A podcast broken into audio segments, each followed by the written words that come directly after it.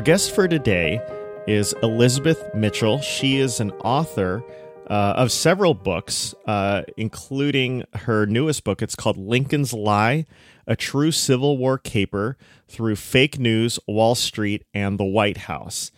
Elizabeth, we're very glad to have you on the podcast today. I'm so happy to be here. Yes. So, one of the things I enjoyed about your book is that you take on a topic that is so often associated with our current political landscape, and that topic is fake news. And we learned mm-hmm. from your book that fake news is nothing new. If anything, news might have been even more questionable or fake before. And your book is about the Civil War era. And there's one paper uh, that you cite that says, quote, the present, they're talking about the Civil War era, is the president the present is emphatically an age of lies. We have lying news, lying journals, lying histories, and lying prophecies. So, what did you learn about fake news from that era? Well, first of all, doesn't that quote make you feel better?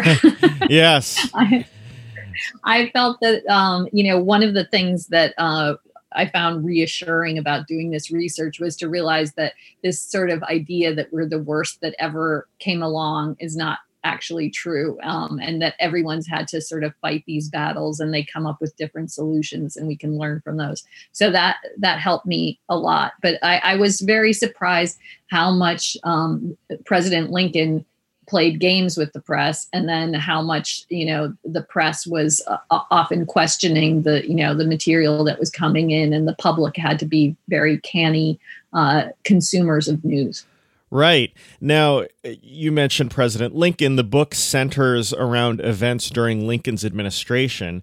There have been thousands upon thousands of books written about Lincoln. Uh, why did you write about him specifically? And and you already alluded to this, but what did you learn about him that we didn't already know? Well, I had originally come across this story when doing research for my last book, which was Liberty's Torch, The Great Adventure to Build the Statue of Liberty. That one was also based on something where I thought that I knew the history. I thought it was a gift from the Americans to the French, I mean, from the French to the American governments. And that was not actually correct. It was one artist who, who came over with the crazy idea to build a Colossus. But the, the, um, it, it, I came, I stumbled across the story of Lincoln uh, there being this fake proclamation published in the world that Lincoln had kind of gone crazy and arrested everybody and um, put military in the newspaper offices. And that was so different than anything I knew of him that I thought it was worth investigating. So uh, I did begin that investigation and found that, you know, it had so many crazy twists and turns. And it was this kind of pathway through everything that was going on then. And then, as you've said already, like the echoes with what we were going through now were so pronounced that it seemed to me a story well worth telling. Right. And Lincoln emerges in your book as really a master manipulator of the press and a keen student of public opinion. And there's a quote that you include of his saying, Public sentiment is everything. With it, nothing can fail. Against it, nothing can succeed. Whoever molds public sentiment goes deeper than he who enacts statutes and pronounces judicial decisions. So, how did you? How did Lincoln get so savvy with the media, and how did he use the media for his purposes? Well, I think we have this idea that Lincoln, you know, was the sort of uh, hard scrabble country lawyer who, you know, lived in the, you know, came out of a log cabin and then just sort of uh, was anointed by the public to be president. But in fact, there was a, he had made very concerted efforts to become president, um, including that, you know, in at one point he buys a newspaper that's out in the center of the country in 1860, which is his election year. Um, and it's a German language newspaper, and the, that vote was going to be very important in the election. So he buys it secretly. It's a contract where if they say anything against the Republican Party, he can kill it. Um, and I thought, wow, that's wild, you know, mm-hmm. that he did that. Um, second of all, he um, would write anonymously to the newspapers, both as a lawyer and then, um, you know, beyond that. Um, and uh, and there's an incident where he actually takes on the pseudonym Rebecca to to uh, to just criticize in the most extreme ways um, a political opponent of his in Illinois and uh, you know it ends up where he's actually challenged to a duel when the guy figures out who wrote the piece. Um, so yeah I, I was i was very surprised that he did all that. Also that when he had this the douglas debates um, he had those transcribed and published um, knowing that that would do a great deal towards helping his um, reputation. But more i would say the other thing in that instant, instance is the he wanted to get the issues out there. So he was very much driven towards the idea of slavery had to be abolished um, and let's start the process of getting people to think about it more clearly. Yeah i, I was very amused at the the story of Lincoln posing to be a woman named Rebecca. I think that that is a side of Lincoln people don't know about uh, that he was kind of taking on this persona. Makes if I ever see a, a pseudonym Rebecca, I'm going to be uh, suspicious from now on. no, definitely. I mean, and and the things that he says in it are pretty extreme. I mean, he takes on this person's position on the banking system, but then he goes on, you know, to sort of in these series of letters, which as it goes on, people start to wonder if Mary Todd started to be the person behind them. Um, but he he uh, you know criticizes the guy even for philandering. Um, so right. it's it's wild, yeah. And as president, you talk about how Lincoln actually uh, had articles ghost written in I think a Philadelphia paper as well. Yeah, so he had um, there i thought there's there's some amazing scholars of lincoln obviously and one of them is michael burlingame and he was able to go piece together the fact that um, some of lincoln's uh, aides including a press aide were, was writing anonymously for the newspapers as uh, Lincoln was headed towards his inaugural and just praising him. I mean, what a great, honest man this was. Um, and that kind of continued with different members of his uh, administration and then there's this this correspondence which it's hard to take it any other way where the editor of a newspaper in philadelphia who is he was a friend of lincoln's sends on a copy of this one article to somebody in uh, lincoln's cabinet and said in case you missed the president's article in the paper today i'm enclosing it for you mm-hmm. so it wasn't like you know there was no indication it was that it was just purely a policy he would agree with it was more this is what um, has been written by him. Um, so actually, the Michael Burlingame and his um, and uh, you know uh, some other scholars are looking into going back and searching with sort of you know digital technology to figure out if they can uh, trace his style in different anonymous pieces. Hmm. Yeah, that's fascinating. I mean, th- that's history at its best, right? When you're still uncovering new things, uh, and it's it's almost like investigative uh, journalism. Yeah. Well, actually, I kept thinking while I was doing this, you know, history is a mystery. I mean, and that's, and I hope actually that would be the thing that would make people interested in continuing, you know, the search because there's all sorts of things we don't know and still have to find out and it requires this kind of detective work in the archives and we're getting access to new new archives all the time Right. Now, this was the era of the telegraph, and that uh, is something that revolutionized the way people communicated to each other. What were the effects of the telegraph on the political landscape? The, well, this was one of the things that really compelled me to keep going on this project because early on I found that Samuel Morse, who had invented the telegraph um, 30 years before when my book is unfolding, uh, had thought that the telegraph was going to unite the whole country, you know, that this would be this web that would bring us together. But instead, um, suddenly people could see what the you know viewpoints were of people in other parts of the country, and they realized actually they had nothing in common, mm-hmm. and there was this uh, you know violent partisanship that was going on. And so Samuel Morse was so concerned, he started a society to try to uh, bring the country back together, but um, you know clearly wasn't successful. Yeah, that's fascinating. I mean, obviously the parallel in our age is is the internet where uh, people talked about how wonderful the internet would be when it came out in the 90s that it would bring people together but actually it now people talk about the the the horrible effects of the internet and people go on social media and get depressed and people are angry at each other. And so it, it's uh, there's such a parallel there. This is not the first time that something new and exciting new technology and exciting actually had some uh, the opposite effects Yes, I, I think that the the it it just is so uh, it is so fascinating to me because the other thing is that suddenly right at this stage of it which you know 30 years in eh, with the telegraph people started to realize how to manipulate information too um, going out. And that's clearly an echo with you know the fake things that are put on um, Facebook and other places, which you know now people are starting to wake up and try and stamp that out. But uh, you know, we. It, what's nice to know is that they actually did come up with some strategies of how they were going to negotiate this new world of information flow.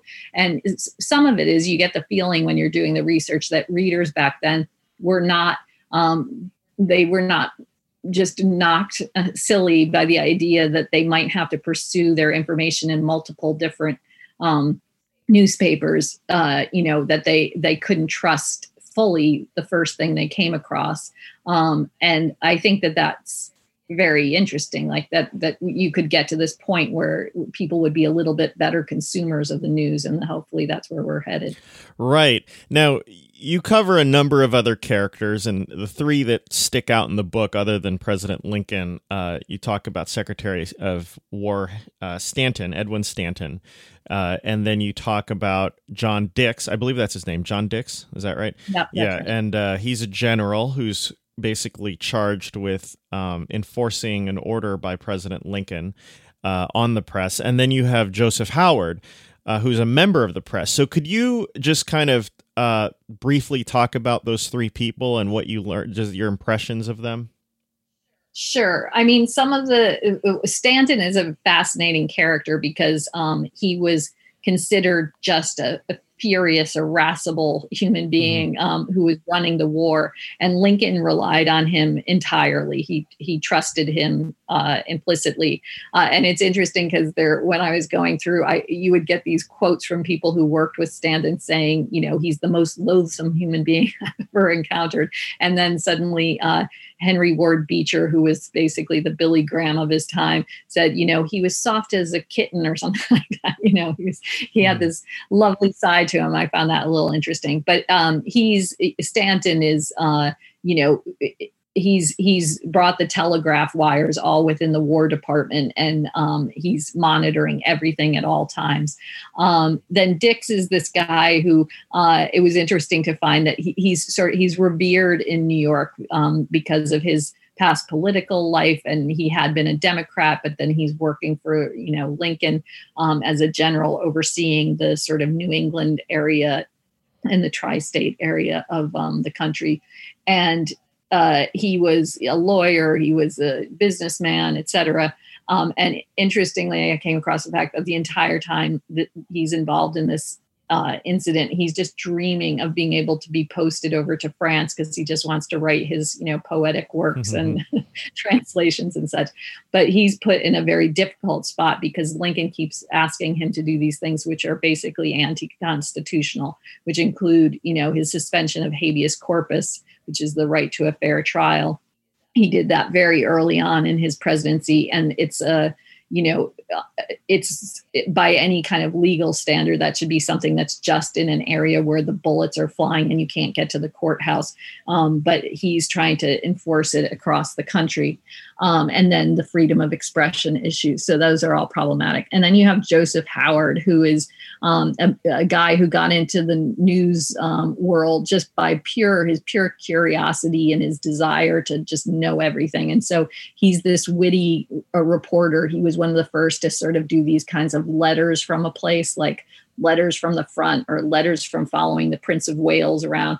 Um, and he uh, he's famous, ambitious, and mischievous. And he's the person who's covering uh, Lincoln from the time that Lincoln is on his train ride to come to Washington for the inaugural. And he's not above playing games. right. And he's someone, uh, as I was reading the book, I, I was thinking this is a guy who you could make a movie out of because he shows up at these very important events, but he also, he does things like he just randomly poses as a reporter to cover a strike. He's not a reporter at all, but he just, he just does it on a lark. And then another time he dressed up as a church official just to attend a funeral so he could write about yeah. the funeral. And I just, I just thought, I mean, uh yeah it's like it's like uh uh uh what do you call it? it's like a voltaire satire or something like that. no he is very he is very much that sort of person. And he had a kind of uniform that he wore which was this you know dark somewhat floppy hat and this particularly crisp suit and you know his little mustache and all and goatee. And uh it's yeah he has this um this desire he, he's a cross between weird things because sometimes he just is speaking so eloquently about the role of the media you know the press and what you know it's it how it has to uh, help uncover all kinds of ills of the society so that the powerful will pay attention. But on the other hand he he'll do all kinds of nutty things. Like the, at one point he's bored at one of his um, he's been fired from the new york times and he's bored at his um, post in at, uh, brooklyn eagle and he starts writing this horrific, you know, review of this one play, uh, accusing the person of not uh, using their identity when they when they actually you know wrote the play. And then he's meanwhile using a pseudonym to make the critique you know and so it's all this insider game joking around kind of stuff but also you know somewhat dangerous particularly in the case of when lincoln's going to his inaugural uh, joseph howard there's a uh, learns that uh, Lincoln has left the train in, in mm-hmm. Harrisburg in the middle of the night and has snuck away um, to uh, to get to D.C. swiftly because there's um, the assassin an assassination attempt um, in the offing, uh, and Howard, hearing that information and being not allowed to go out and do any reporting, sits in his hotel room and makes up this crazy costume that Lincoln wears to get out, you know, in disguise and it's a cape and a scotch cap and the scotch cap being a little tiny hat compared to you know lincoln's uh, usual costume. Mm-hmm. and uh, it gets picked up by the newspapers the uh, cartoonists in particular.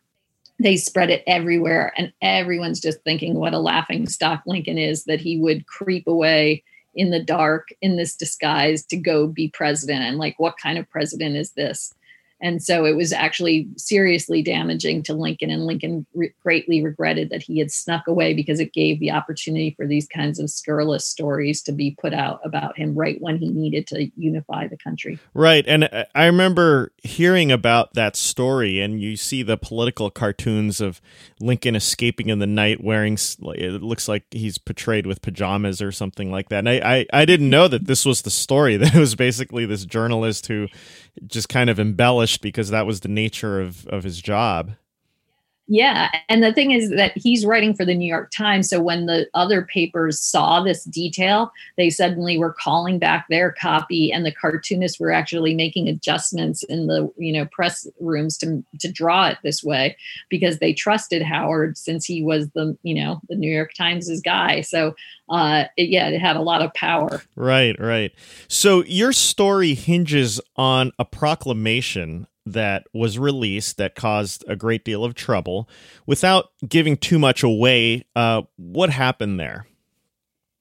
So the proclamation, um, it you know it, it it's on May 18th, it's three in the morning and it's dark of night. And this young AP guy, Associated Press um, messenger, it appears, is running through the streets and he's going newspaper to newspaper, dropping off this proclamation from the president.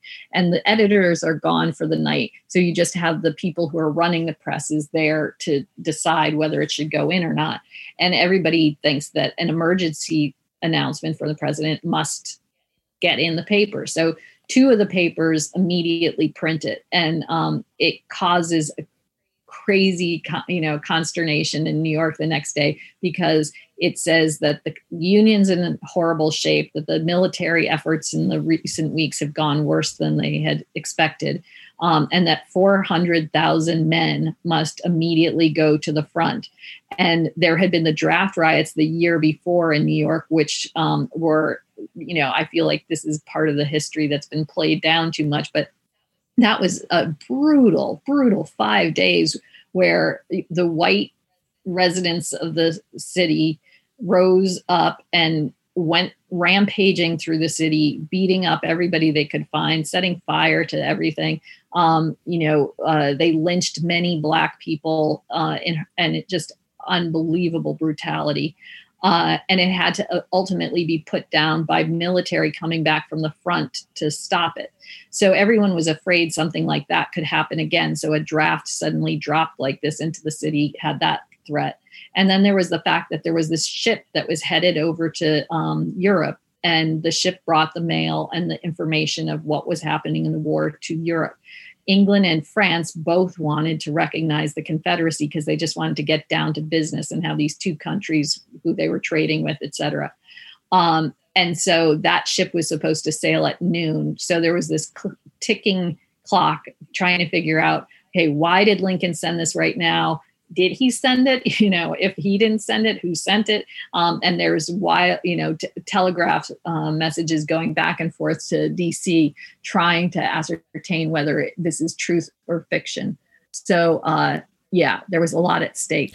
Right. And and when you talk about a lot at stake obviously it was an election year as well and this was kind of seen as a barometer of how the war effort was going. So you have those kind of implications going on Absolutely. I mean, the Republican nomin- uh, convention was going to be a few weeks, uh, you know, in the future, and so and there were people who were who were hoping that they might actually be nominated as the Republican candidate because people weren't convinced that Lincoln could actually carry uh, the ticket because there was so much criticism of the war effort and you know how it was being conducted, and so uh, yeah, so there was so there was you know people wondered is this since it appeared in two Democrat newspapers is it that they're trying to damage Lincoln? On the other hand, the Democrat newspapers thought is Lincoln doing dropping this fake news just to make us look foolish and be able to arrest us and shut us down right when that um, you know crucial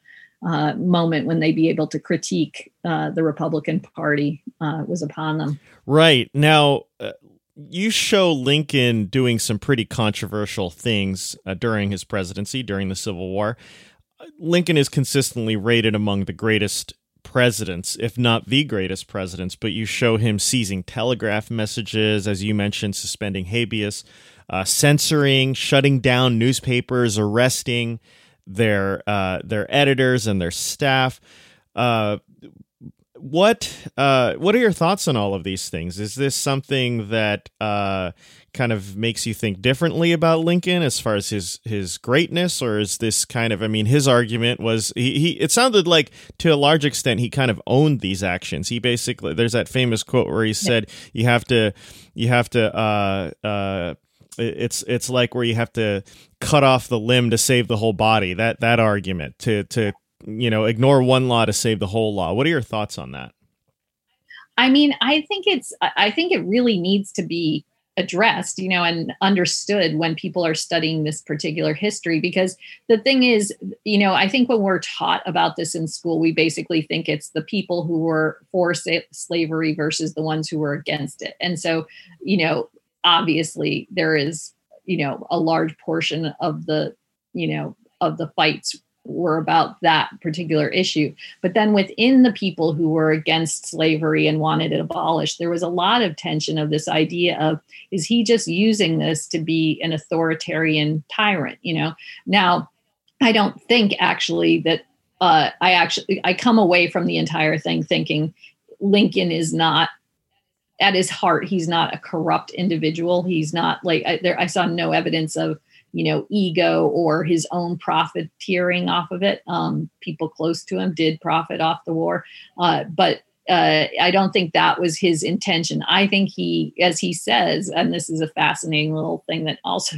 could be investigated. He says in one of his open letters that um, that for 30 years, people there were people plotting against the union, and they managed to do this in all sorts of covert ways and you know no one was stopping them and now here we are at this moment where you have to you have to stop those efforts so he believed he was doing it for you know all the it was every means uh, necessary.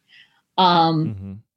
But I think I think it's I think we should be looking at it all, uh, always, right? I mean, trying to understand what uh, what we our country has been up against in the past and what we can learn from how to fight those battles. I mean, in this case, so many heroes cropped up from different areas to make sure he got reined in, and that was a great accomplishment. I mean, I think you know we can thank them for the lawyers and the reporters and you know everyone else who who stood up and said this is not um, within our constitution, and you you know you need to be stopped. Right. And I, I think that that's one of those things that there are people that are going to believe that what Lincoln did was justified during the Civil War. Uh, as far as censoring the news and blocking papers from using mails to distribute their papers, um, and arresting uh, suspected disloyal people. Uh, and then there are people that are going to call him a tyrant. And so uh, mm-hmm. I, I, think that's a very fascinating element, a, a complication of Lincoln's legacy.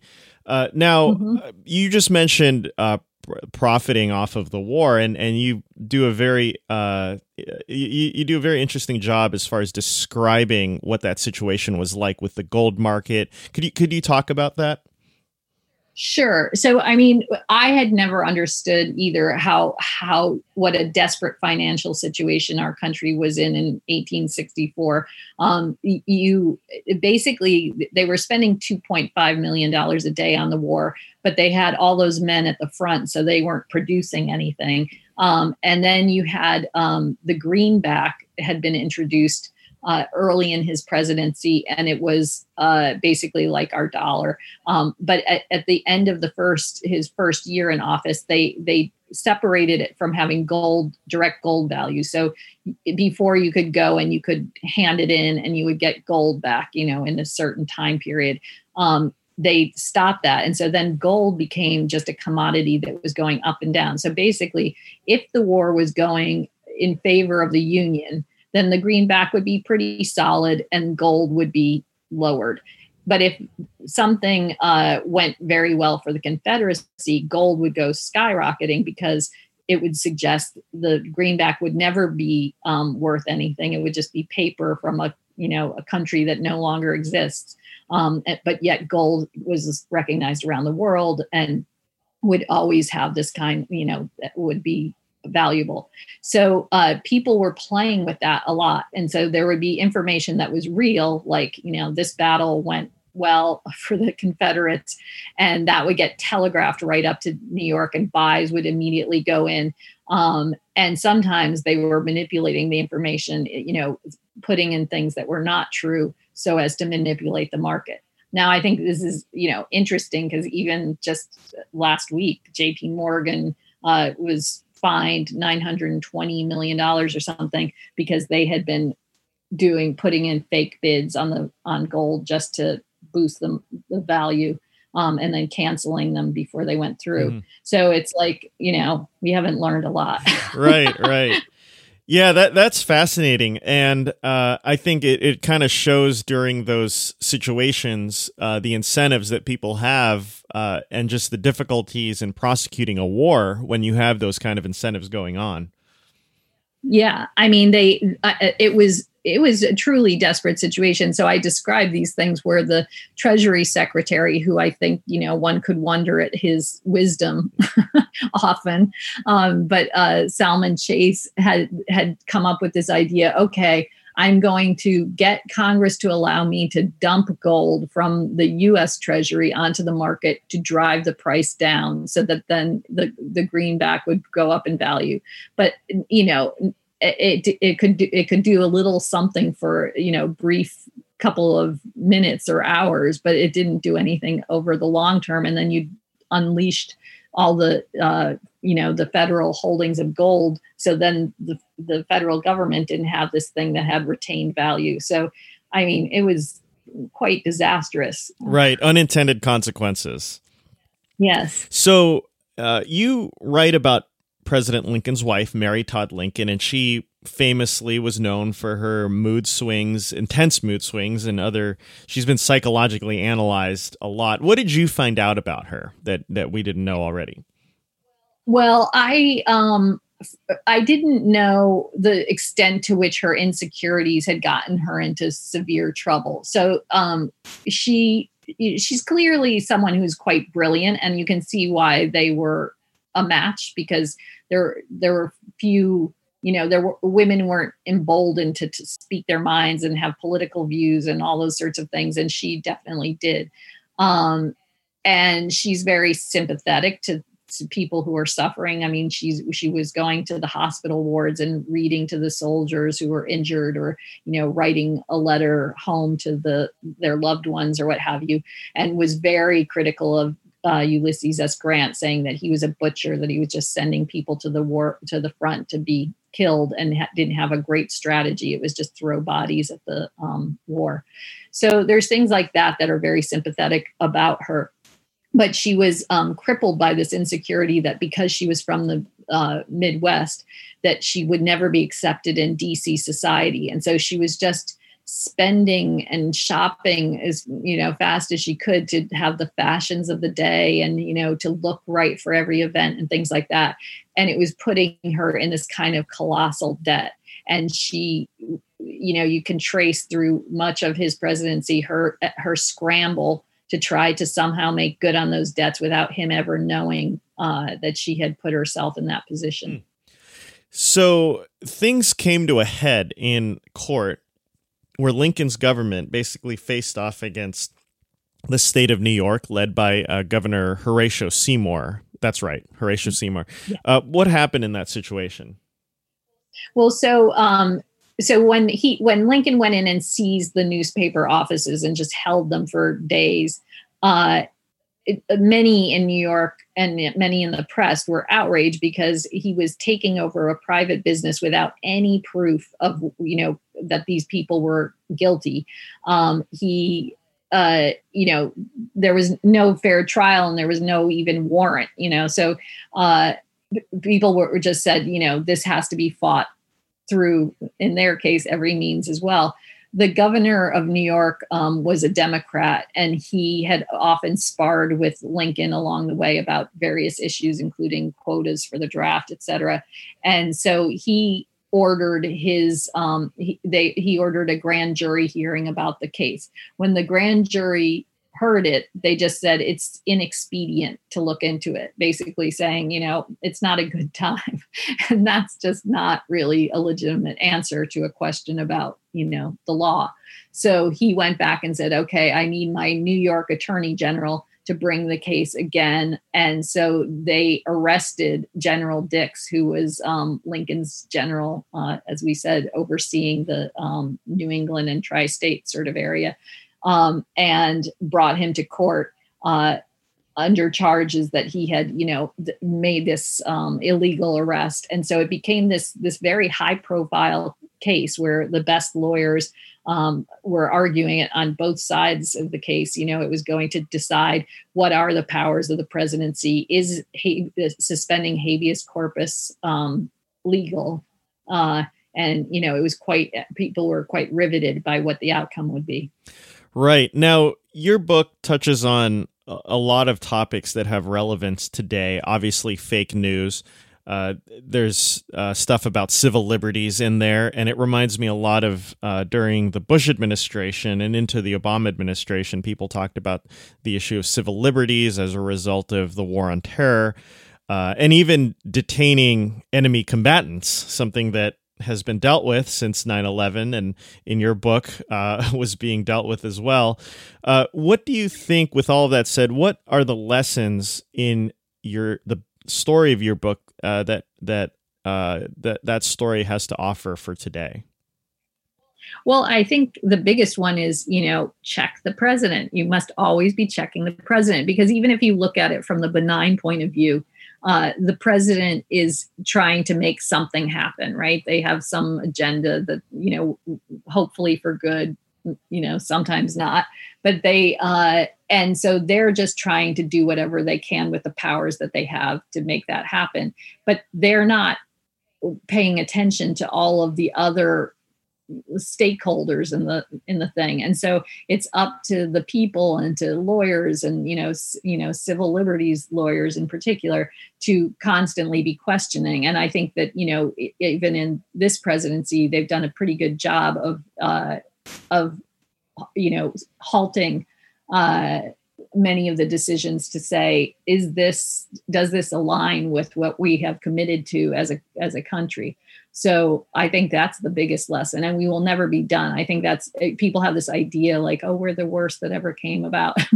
But the but i don't think that's the case. I think democracy is a very unique um delicate uh exotic thing you know and and you have to spend a lot of time tending it. You know it's like you can't leave your yard you know untended or you're going to have a problem or as i heard someone say recently you know it, maybe some elements of it are like taking out the garbage but you know if you don't take out the garbage some terrible things could happen and so i think it's like that you have to just get into this idea that it's a constant uh, effort Right. Well, the book is called Lincoln's Lie: A True Civil War Caper Through Wall uh, through Fake News, Wall Street, and the White House.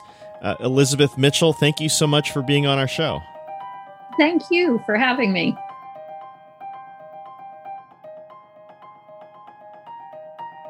This American President is produced by myself, Richard Lim, and Michael Neal. If you like what you've been hearing, you can help us by leaving a five star review on Apple Podcasts or wherever you listen to our show. We are a proud partner of Evergreen Podcasts. Please visit evergreenpodcasts.com for more shows you might enjoy. I'm Richard Lim. We're back next time with more This American President.